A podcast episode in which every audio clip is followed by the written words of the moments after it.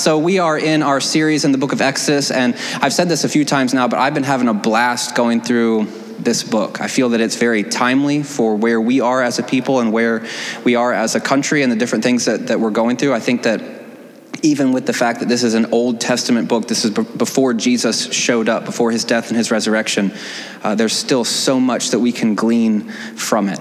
Uh, tonight I'm going to go ahead and preface this, and from time to time I'll say things like this, and they haven't always shown themselves to be true. For example, last week we didn't press record on the the button back there, so we didn't have anything to put online. And one of our small groups is a group that reflects on the sermon. So I thought to myself, "Oh goodness, I need to I need to do something. I'll just go home and re-preach the sermon." So I'm sitting in my study and I hit record, and it took me like an hour to hit record. You know how sometimes, like when you're in middle school and you want to call that girl, and you like, you get, I don't even know if you guys know about telephones, uh, like old that aren't like, you know, old telephones. You dial the number. But see, like I was, uh, struggling to hit record and then i hit record and something happened i just snapped and then 77 minutes later i was done talking and i thought oh gosh there's two problems. One, that's embarrassingly long, uh, and nobody wants to listen to me for 77 minutes. And the other bad part of that was I didn't ha- like. This is not a spectator sport. Like you guys sitting there, I would love interaction. Like if you have a big hearty amen that you want to say, or if a, a, something moves you, feel free to let us know because that will get me fired up. And sometimes I'm just kind of up here creating my own energy. Um, but I'm sitting in my office by myself preaching and just like really self-conscious about it. And like the recording kind of sounds like this. And like, well, you know, there's just this this verse in the Bible. And so it sounded like really super weird. And it's like 77 minutes of me being super awkward. There's no way we could have put that out there into the world. But okay, my point being, I had 77 minutes worth of stuff, I guess, that I needed to say this evening don't feel as though I have 77 minutes worth of things to say. This is certainly not the type of uh, sermon that you'll usually hear here. Okay, so really, this is just points of reflection, and we'll kind of talk about some things, and hopefully, it'll hit you where you're sitting, and then we can leave here changed and empowered and challenged to be uh, more and more like Jesus, even though we're looking at the Old Testament text here. Okay, but I do think there's a lot in this particular passage that we're looking at tonight that's, that's relevant for where we are. I will also say this one other thing. The passage that we are reading this evening is really long, okay? So just brace yourselves. But before we get there, I want to do a little bit of review because as an education major, uh, my old, lovely old lady advisor, she was probably like seven, in her early 70s at, at the time. She was just like super grandma ish, and she would always say, Review, review, review. You always have to review because nobody remembers what you're talking about. So here we go. This um, is a text that is kind of piggybacking off of the, the text that we looked at last week, which is Moses' call narrative. Okay, now we've seen Moses. Um, as a small boy being floated down the river, we've seen Moses kind of growing up and leaving his, his palace in Egypt and going out and seeing his people and uh, ending up killing one of the Egyptian slave masters that was oppressing one of his own people. We've seen Moses escape and go to Midian and finally find uh, for himself a wife. And we've seen Moses have a, a child that he names Gershom, which means a stranger there. And it's kind of indicative of Moses not really having his own identity, his own national identity, because he's born as a Hebrew. But because of um, the powers at the time in Egypt, they wanted to kill all of the Hebrew baby boys. But this is why his mom saves his life. And Moses ends up being raised in the king of Egypt's own house by his daughter. So here's Moses, this Hebrew guy, but he's being raised by an Egyptian woman. And then Moses leaves because the king of Egypt wants to kill him again because Moses had killed one of the Egyptian slave masters. And now Moses is in Midian, and, and Moses is kind of trying to figure out who he is. And last week, what we looked at was Moses' call narrative. Now, there's call narratives throughout the Old Testament. We've seen similar structures in the callings of Joshua and Samuel and Isaiah and Jeremiah and Ezekiel, the main prophets. And we see Moses' call narrative centering around a few different um, plot points. The first thing is Moses experiences what is called a theophany God shows. And I know that sometimes when we read stuff like this, we think, well, gosh, I wish God would show up for me somehow, especially in, a, in an overt way like this. The text says that Moses was shepherding uh, the sheep of his father in law, and he's trying to find them pasture. And then the angel of the Lord appears to Moses in flames of fire from within a bush. And I know a lot of you, you're trying to figure out how God speaks to you and when to, to hear God and, and what to hear from God. And here we have in this story, and this can be kind of depressing because Moses is just minding his own business. It's, a, it's an ordinary day where he's shepherding these, these sheep, and then he stumbles upon a, a, flame of fire that is burning in this bush. And not only that, don't forget this the angel of the Lord appears in this whole uh, theophanic vision. Okay, that's fancy stuff there.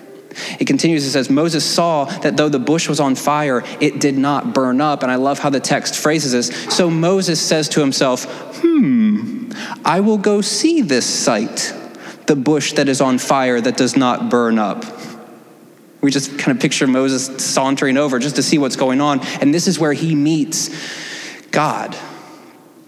This is where Moses meets God and receives a call. Moses receives a job that he is supposed to be doing here from this passage. God shows up in a magnanimous way in this flame of fire, this self sustaining fire that is not consuming the leaves or the branches of this bush. It just is. And most scholars would say that's indicative of God, that he just is. He is self sustaining. He's not reliant upon anyone. And, and he shows up and then he gives Moses a specific charge. God says, I have seen, I'm going to freestyle here, I've seen the plight of your people. I have heard their cries come up to me, and I have known what's going on in their lives. God is making this clear to Moses as he has left himself. Moses had, has left Egypt, seeing the plight of his own people. And he's now in Midian, and he could potentially have been in Midian for 20, 30, or even 40 years. The only benchmarks we have in the Bible are um, Stephen in the New Testament says that Moses is 40 when he leaves the comforts of the palace to go see what's going on. And then in Exodus, it says that Moses is 80 years old when he finally stands before Pharaoh. So we have these two benchmarks, and in between, Moses as this shepherd in Midian, and God revealing himself, and God calling to Moses, I have seen, I have heard, I have known. So now go, Moses, because I am sending you. And I'm sending you back to where you came from so that you can advocate for my people. And so that my people will be released finally and climactically from slavery and servitude. Moses, your life now as a shepherd and hanging out with your wife and your kid, uh, it's going to change because I want you to do something for me. And this is where we left off last week with this so now go, Moses, I am sending you. And what we have next is this long dialogue between Moses and God. And again, for some of you, you're like, how do I know when God is speaking to me? And we read this stuff in the Old Testament, we say, gosh, that stinks. Like, cool for Moses, but I wish that I could have a dialogue with God where he says, hey, I want you to go do this. And we say, well, and we begin to have this conversation. And what's interesting about this is, I think this is a dialogue in the purest sense of the term, where we have Moses and God, and they're, they're going back and forth. But there's this dialogue, and one scholar says it's no wonder that the narrative that follows what we looked at last week shows Moses voicing a series of serious doubts and resistances to the summons, for he has been summoned to do a remarkably dangerous deed. Moses, I want you to go back home to Egypt. Remember where they wanted to kill you because you were a murderer? I want you to go back there and I want you to stand up in front of one of the most powerful empires at the time. And I want you to say, the people that you are holding hostage, that you are keeping in slavery, you need to let us go now. It's no wonder that when Moses hears this task, it seems to be something that's beyond his reach.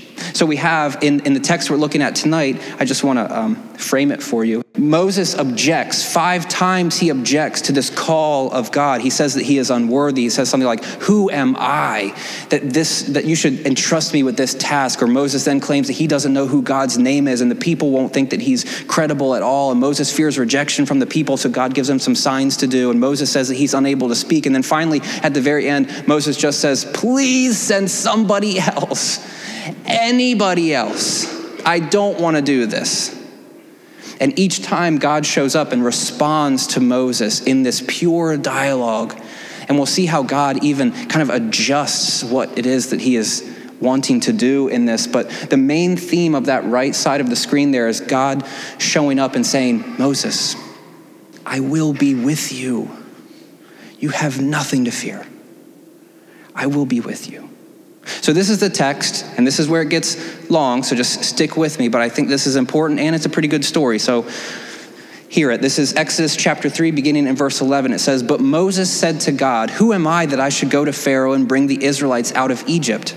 And God said, I will be with you, and this will be the sign to you that it is I who have sent you. When you have brought the people out of Egypt, you will worship God on this mountain. Moses said to God, Suppose I go to the Israelites and say to them, The God of your fathers has sent me to you, and they ask me, What is his name? Then what shall I tell them? And God said to Moses, I am who I am. This is what you are to say to the Israelites I am has sent me to you. God also said to Moses, Say to the Israelites, The Lord, the God of your fathers, the God of Abraham, the God of Isaac, and the God of Jacob, has sent me to you. This is my name forever, the name you shall call me from generation to generation. Go, assemble the elders of Israel and say to them, The Lord, the God of your fathers, the God of Abraham, Isaac, and Jacob, appeared to me and said, I have watched over you and have seen what has been done to you in Egypt. And I have promised to bring you up out of your misery in Egypt into the land of the Canaanites, the Hittites, the Amorites, Perizzites, Hivites, and Jebusites, into a land flowing with milk and honey. The elders of Israel will listen to you. Then you and the elders are to go to the king of Egypt and say to him, The Lord, the God of the Hebrews, has met with us. Let us take a three day journey into the wilderness to offer sacrifices to the Lord our God. But I know that the king of Egypt will not let you go unless a mighty hand compels him. So I will stretch out my hand and strike the Egyptians with all the wonders that I will perform among them. After that, he will let you go. And I will make the Egyptians favorably disposed toward this people, so that when you leave, you will not go empty handed. Every woman is to ask her neighbor, and any woman living in her house for articles of silver and gold and for clothing, which you will put on your sons and daughters, and so you will plunder the Egyptians. Moses answered, What if they do not believe me or listen to me or say, The Lord did not appear to you? Then the Lord said to him, What is that in your hand? A staff, he replied. The Lord said, Throw it on the ground. Moses threw it on the ground, and it became a snake, and he ran from it. Then the Lord said to him, Reach out your hand and take it by the tail. So Moses reached out and took hold of the snake, and it turned back into a staff in his hand. This, said the Lord, is so that they may believe that the Lord, the God of their fathers, the God of Abraham, the God of Isaac, and the God of Jacob, has appeared to you. Then the Lord said, Put your hand inside your cloak. So Moses put his hand into his cloak, and when he took it out, the skin was leprous. It had become as white as snow. Now put it back into your cloak, he said. So Moses put his hand back into his cloak, and when he took it out, it was restored like the rest of his flesh. Then the Lord said, If they do not believe you or pay attention to the first sign, they may believe the second.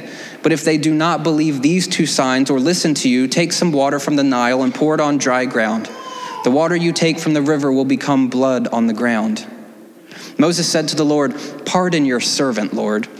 I have never been eloquent, neither in the past nor since you have spoken to your servant. I am slow of speech and tongue. The Lord said to him, Who gave human beings their mouths? Who makes them deaf or mute? Who gives them sight or makes them blind? Is it not I, the Lord? Now go, I will help you speak and will teach you what to say. But Moses said, Pardon your servant, Lord. Please send someone else.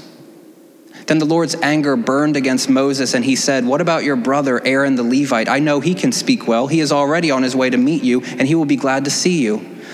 You shall speak to him and put words in his mouth. I will help both of you speak and will teach you what, you t- what to do. He will speak to the people for you, and it will be as if he were your mouth and as if you were God to him. But take this staff in your hand so you can perform the signs with it.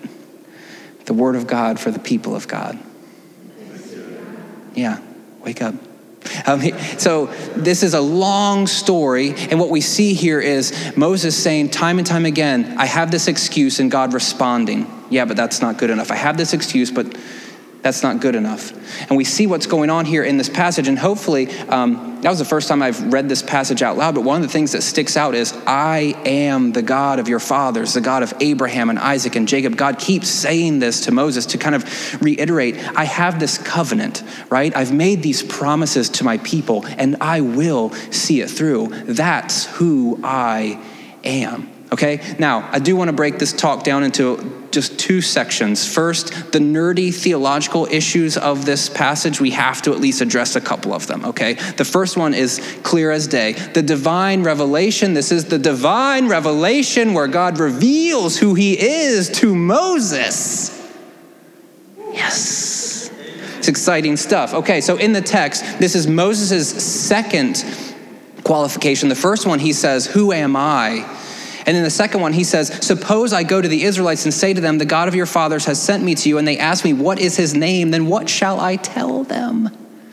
Scholars are kind of uh, uh, on different places with regard to this. They're wondering if this is going to be a new name that the Israelites have never heard before. Moses is trying to get some new information. But think about it, that doesn't really make a whole lot of sense, does it? Because Moses shows up, this guy that they don't really trust, and he shows up and says, This name that you've never heard before is sending me to you. Most people on the other end would be kind of skeptical. Okay? So other people have thought that maybe Moses, because he's been gone for so long, doesn't necessarily even remember who this person is, and he needs to know a bit more about this God that is speaking to him in the midst of a burning bush. Okay, it's still weird and kind of trippy, but this is what Moses is wanting to know here. Um, one scholar says, whereas the first objection that Moses brings is, I don't think that I can do this. This is interesting. The second objection is, nobody else is going to think I can do this either. So you've got to give me something here, God. You've got to give me something that I can go back to these people and prove to them that we actually had this conversation, if that is what you want to happen. And this is what God responds. It's very enigmatic, it's very kind of ethereal. And when you hear it, it doesn't really strike you with a whole lot of sense. But he says, I am who I am. Oh, geez, thanks, God. That doesn't really, that doesn't, that doesn't help me. You could translate this in a, in a, couple of different ways. I am who I am, or I will be who I will be, or there's something that's tied to like a creative act here, like everything um, is sustained by me. But he says, I am who I am. And again, some scholars have said that this is almost like a Moses. Why are you even asking me this question? I am who I am. You're, you're, you're going in the wrong direction. So God is, is wanting to at least say who He is. I am who I am. This is what you are to say to the Israelites I am has sent you. And for any biblically literate people in the room, this is when Jesus shows up and He says, I am the good shepherd, or I am the door. In Greek, this is ego eimi. And every time Jesus says that, there's hints back to this passage where God is saying, I am. Okay? Now, what we learn here is this word for God in this particular passage in, in Exodus. This is pronounced perhaps Yahweh. Okay? In uh, Hebrew thought, this is called the tetragrammaton. Okay, the four letters where we have Yod, Hey, Vav, and Hey. In the Hebrew text, this is where we are going to just, just, just humor me for a moment. In the Hebrew text, this was unpointed. There were no vowels. And for a Jewish audience, they would not have pronounced this name because it's too holy. You do not do that. When you come up to this word in the Hebrew text, even to this day, you say one of two things. You say Adonai, which means my Lord, or you say Hashem, which means the name. The name that you do not say out loud because it is too holy. Don't go Voldemort on me because this is not what we're talking about, Harry Potter fans. This is something different where the name of God is too holy. This is Yahweh in the text. This is Adonai. Now, look, I want to show you something. And I spent a lot of time working on this, so just hang with me here. Now, what people have done when they added these vowel points, which is probably the seventh to the ninth century CE, not too long ago, okay? Now, look, these vowel points here, see how they're not moving? Can you at least affirm that they're not moving? The dot on top, does it move? No. no. The little thing that looks like a T, does it move? No. no. So what people have done is they've, t- they took the vowels of Adonai and they've put them onto this unpointed, unsounded uh, out word, the word that you do not say. And they've taken the vowels of Adonai and put them onto Yahweh because they don't want you to pronounce it. This is where, little known fact, this is where we get the word Jehovah from. This combination of Yahweh with no vowels and then Adonai's vowels, and we throw that onto Yahweh. I'm looking at your faces and you're telling me, I have no idea what's going on here. And it's cool because the big point that you need to see is when this word shows up in the text, you cannot pronounce it because this is nonsense. These vowel points here, you need more for it to be a word. So when you come up to it, you stop and you recognize immediately that this is something that cannot be sounded out. So you say, Adonai. It's interesting, isn't it, how the Jewish community approaches their scriptures and how the Christian community approaches their scriptures. The reverence that is shown by this community, where they don't even want to sound out the name of their God because it's too holy. My one uh, professor was telling this story. He did his uh, PhD work at Harvard, and in his program, like they would just sit around the table and read the Hebrew scriptures together. And one day, this evangelical Protestant guy came in, and he had an apple, and they were reading the Hebrew scriptures together. And the guy takes a big bite of his apple, and his Jewish professor looks over and says, "You can get out of this classroom right now. We do not eat an apple while we're reading Torah."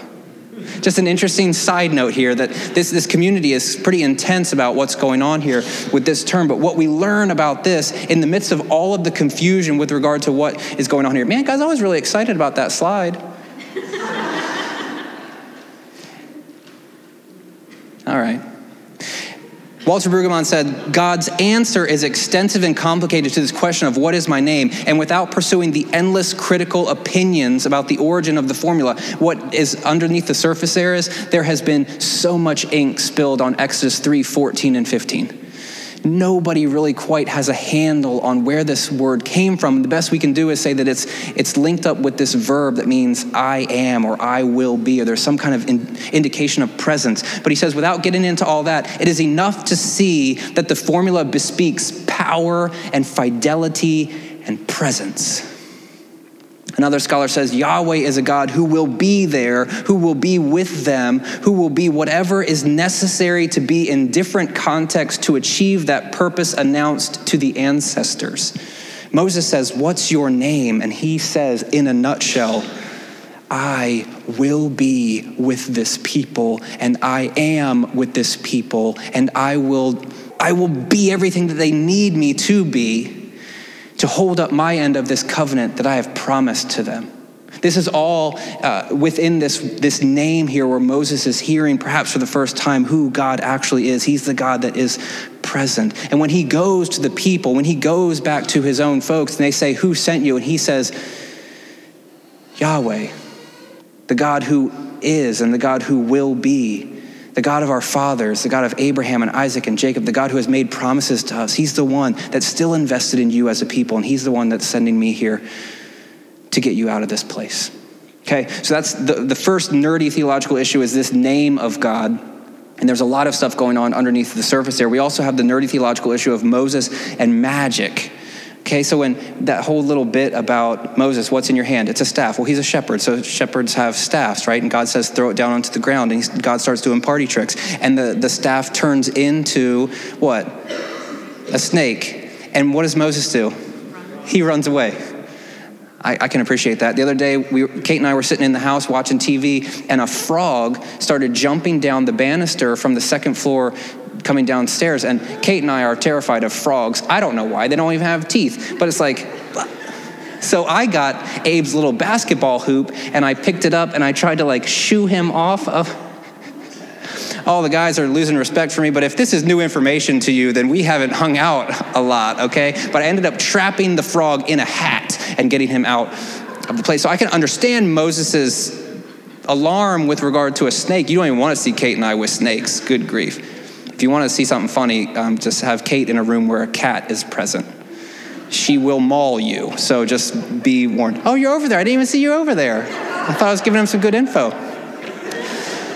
That's like one of the times in our marriage when I feel like I'm the man, like the stereotypical man, because when we see a cat, Kate is like behind me and Makes me feel good. I appreciate that. Okay.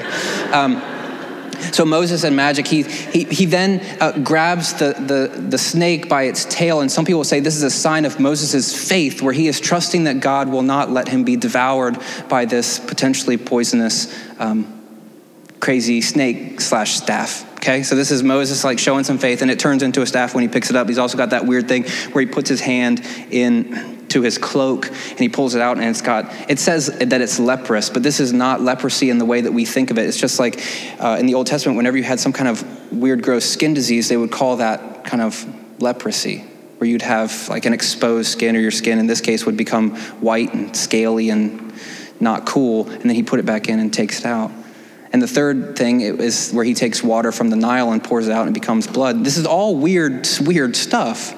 But what's underneath of this, a lot of times, is that these are precursors to what will happen in the plagues. The first thing about the snake, it's not just randomly that his staff becomes a snake. Some people would say that the snake is a symbol of Egyptian authority and power. Like when you see a headdress for a pharaoh, you see the snake on the top. Like this was a this was a big image for the Egyptians at the time. So Moses having power potentially over a snake would demonstrate something about Moses' God and the power that God has. Same thing with the Nile, where they take the source of life, which in this context, the Egyptians were worshiping the Nile and, and the gods that were associated with the Nile, and Moses beginning to do whatever it is that Moses wants to do through the power of God to the Nile. It's as if Moses and God are saying to the Egyptians,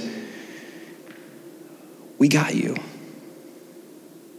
Now, when we actually get to the plague narratives, there are a couple of Egyptian magicians who can do the same party tricks, if you will, that Moses and his tribe are, are pulling off. But what we see is this precursor to this and this theological issue of God beginning to say, I am the better God compared to these Egyptian gods, and I will be with you. One scholar says this is magic, pure and simple. This does not reflect negatively on God. To the contrary, it reveals a God who acts in and through the realities that relate to the context of which people are a part. Hear that again because this is so important and this comes up in so many different contexts for us in our conversations. When we're at Rise Up and you're asking all these questions, it's usually centered around this. When you say, I'm having a hard time understanding the Bible in X, Y, and Z, it usually has something to do with this, where God acts acts in and through the realities that relate to the context of which people are a part. He relates in a way that people understand at the time that he is relating to them in a language that they understand. So when Moses has these these weird signs, these magic moves, they say something about the context in which Moses is operating. If God was to show up in a burning bush right now and to give us similar signs, he would not ask me to take my staff and throw it on the ground. Why? I'm not a shepherd. I don't have a staff. And he knows I don't like snakes, so that'd be two things why that wouldn't happen. But God would relate to us in a way that makes sense in our time and in our context, which is why when we read the Bible, there is work to be done. For us to step back and understand what's going on in this context at that time and to try to understand what's going on here. Okay? There's more that we can say about that. But the third thing, and I think the last thing that's kind of nerdy, is Moses' speech impediment. When Moses says, literally, I am uh, heavy of mouth and heavy of tongue. People have no idea what this means. People have no idea if Moses actually has a speech impediment or if Moses is saying, I don't remember Egyptian too well. I've been hanging out in the fields with all these sheep. I barely talk except when I'm home with Zipporah and Gershom. So nobody knows what's going on here, but it's at least interesting because God keeps coming back and answering all of these things to say, it doesn't matter, Moses. I got you. Now, the other more practical theological issues that emerge from this passage, and these are the talking points, okay? So after like that 25 minute, whatever, introduction, here we go. These are the things that I want to leave you with this evening. The first one is Moses' self doubt the overarching story that we see here is Moses' self doubt. God keeps saying, Hey, Moses, I've got a job for you to do. And Moses keeps saying, No, no, no. And underneath of that, we can see that there's something underlying where Moses doesn't trust himself or doesn't believe in himself or doesn't feel up to the task. We could stop right there, and I think this is a terrible reading of the scripture, but we could stop right there and I could just ask the very poignant question What about you?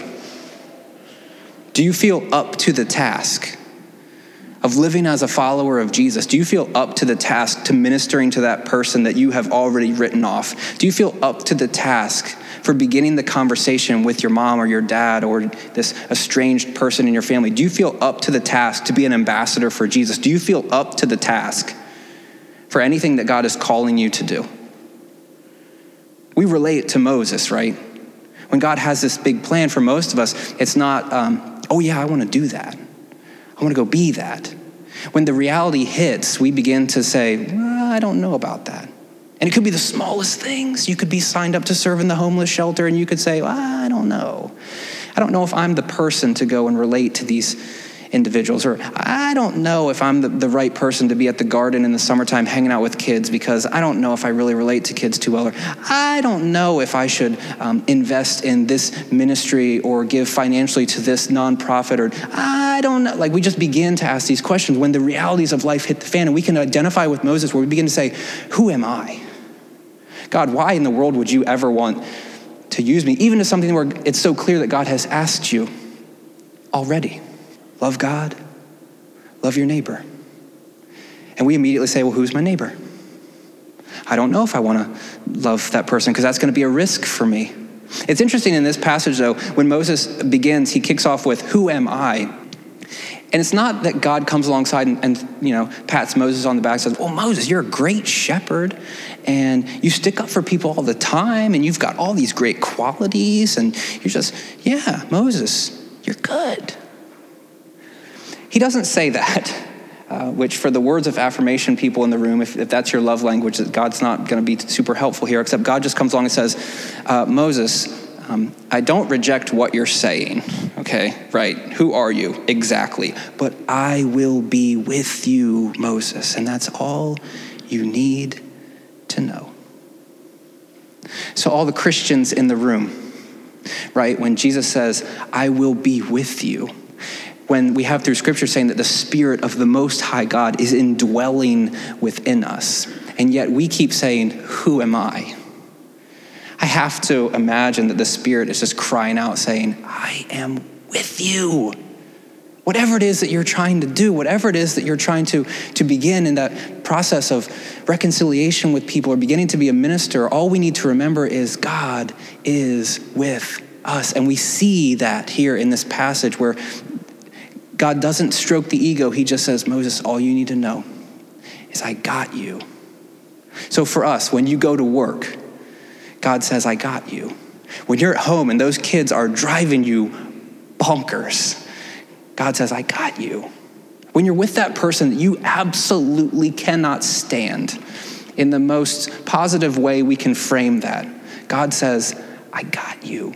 Trust me. I will show up and I will be there for you okay? So, this is the first practical issue is this idea of Moses' self doubt that just goes so far um, beyond the scope.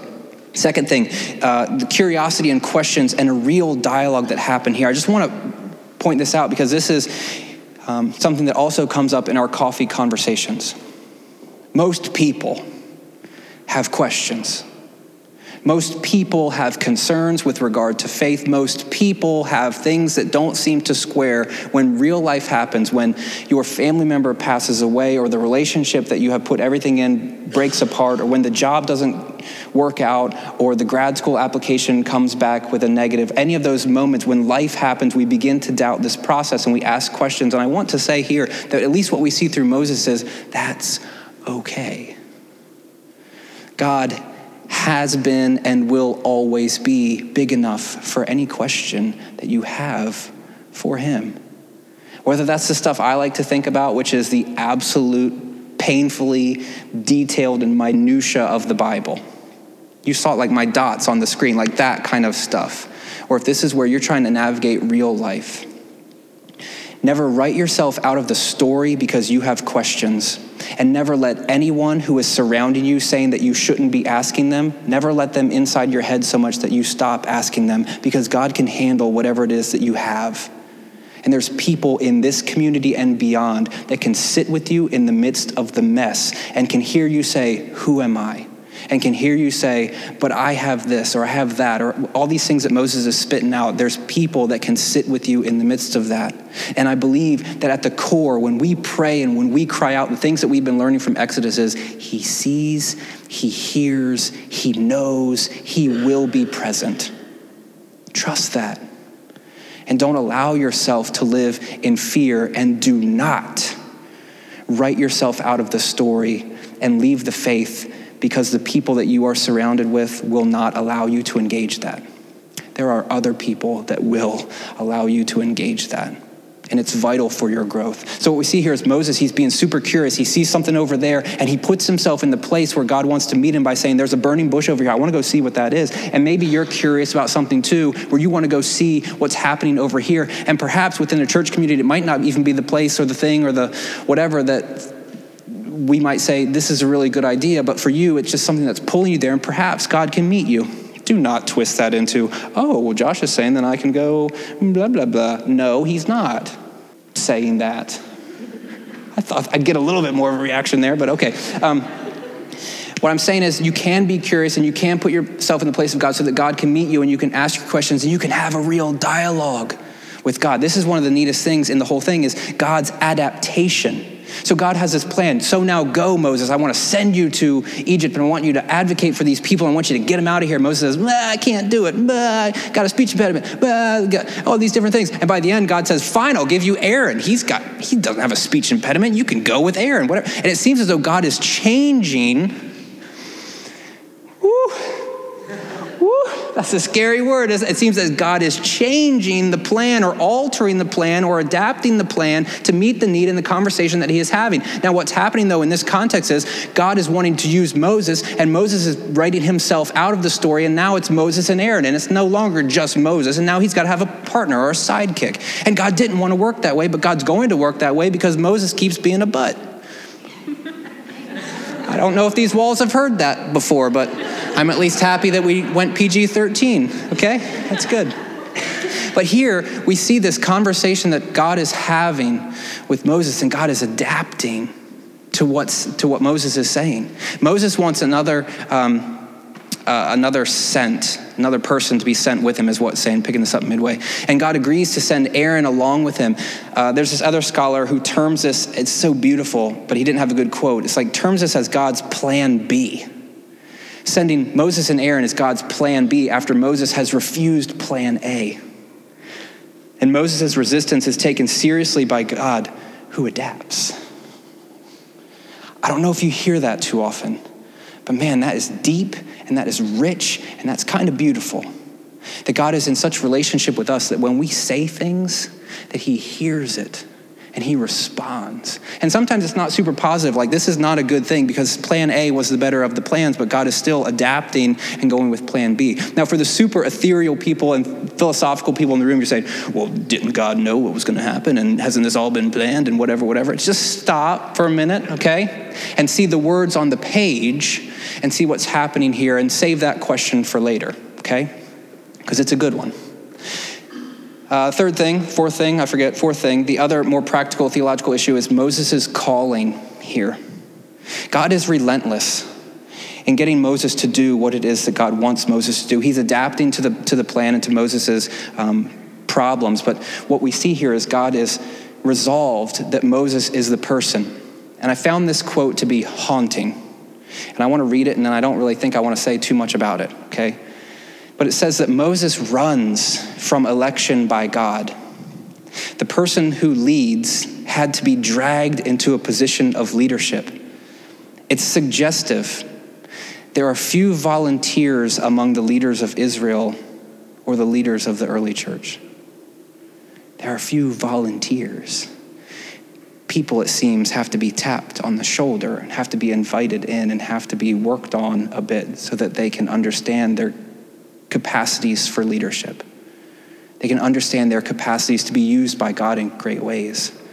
And for some of us, we might need to start being relentless in our pursuit of people where we see something in them. that they might not see in themselves and not to give up on them, but to keep working and saying, I think there's something happening. I think there's something going on here. I think that you're called for this. I think that you're called for that. If any of you guys have known me for a while, you know that I try to get pretty much anybody with a face to go to seminary and to become a pastor. Okay? And I don't want to diminish the people that I've talked to about seminary because it's not quite anybody with a face, but if there's like this inkling to ministry, I say, go to school because it'll change your life. You'll have dots on the screen one day, and that's revolutionary. But there's things where it, it says here that these, this, this call from Moses is not one that he wanted to sit under, but it's one that God would not let him escape from. And I do wonder that when we're sitting in this room and we hear something like that, if some of you are running, running from that call, I don't know what it is, but running from that thing, perhaps because of the self doubt, perhaps because of the questions and the, the way that people have ostracized you because you asked them, or perhaps it's because of the, the disqualifications that you think are present in your life. I don't have this gift or that skill or whatever. In this text, it's not about skills or gifts. God says, I'm going to use you, and it's going to happen. And as a pastor, that's so comforting to know because it's not about me. It's not about school, it's not about dots on the screen. It's about God working in and through me, as it is God working in and through you to reach people that no one else potentially could even reach. So, this passage, it has a lot of stuff in it for us, but the things that I want to leave you with are as we just sit here today. I think it's perhaps the most poignant is as a follower of Jesus, as one who has committed yourself to Christ, saying, You are the Lord of all, I give you everything that I have, I'm fully surrendered to you where are we when it comes to the objections and the qualifications and the excuses? Where are we when it comes down to how fearful we are of being received, how fearful we are of people thinking us that we're weird or whatever? And how much is it that we begin to trust God to move in the midst of our lives? Tonight, my hope is that when we see this stuff, we'll understand that it's not about us. It's about what God wants to do in and through us. And I'm hopeful that we begin to understand what it is that God is asking us to do. And if we're wavering on that, what God is at least asking us to do is to love Him with everything that we have and to love our neighbors. And we can start there. And I think that the rest will fill itself in as we're just loving people like we're called to love and providing them with a different image of Jesus and the church and the Christian faith. Let's pray together. God, we're thankful for who you are. We are thankful that you have called us to your work. We're thankful that you have invited us into this story of redemption and reconciliation through your son Jesus. We're thankful that we have, in many cases, that we have received that life and that hope that's available through him. Today, I ask that we would stop living in fear, that we would stop living with excuses and qualifications, that we would stop seeing ourselves as less than, but through your spirit, that we would see ourselves as powerful potential agents of change and hope in the lives of people that we have written out of the story. God, you have have not written them out of the story, but we have written them out of the story. Allow us to see your work, your strong hand, as the text says, and that we will see lives changed, lives that we never would have thought to be changed, and that we would be used in that situation to be reminded again about how great you are, God. We can sing those words until we're blue in the face, but allow us to experience it in a way that is completely awe inspiring. And God, for those days when we don't feel you and you feel absent and you feel elusive, may those experiences that we have give us light and give us hope to experience you again and again and again. God, in all of these things, be present. And in all of these things, help us to remember that you are present and that you are involved and that you see and that you hear and that you know and that you love us with a love that cannot be silenced and a love that cannot be written off. God, help us to live in light of that and help us to live uh, each and every day more conformed into the image of your Son. Help us to love you well and help us to love our neighbors well, even when it costs us something. May we be obedient and may we be courageous and may we take risks to be used by you to reach people who need to be reached. We ask these things all in Jesus' name. Amen.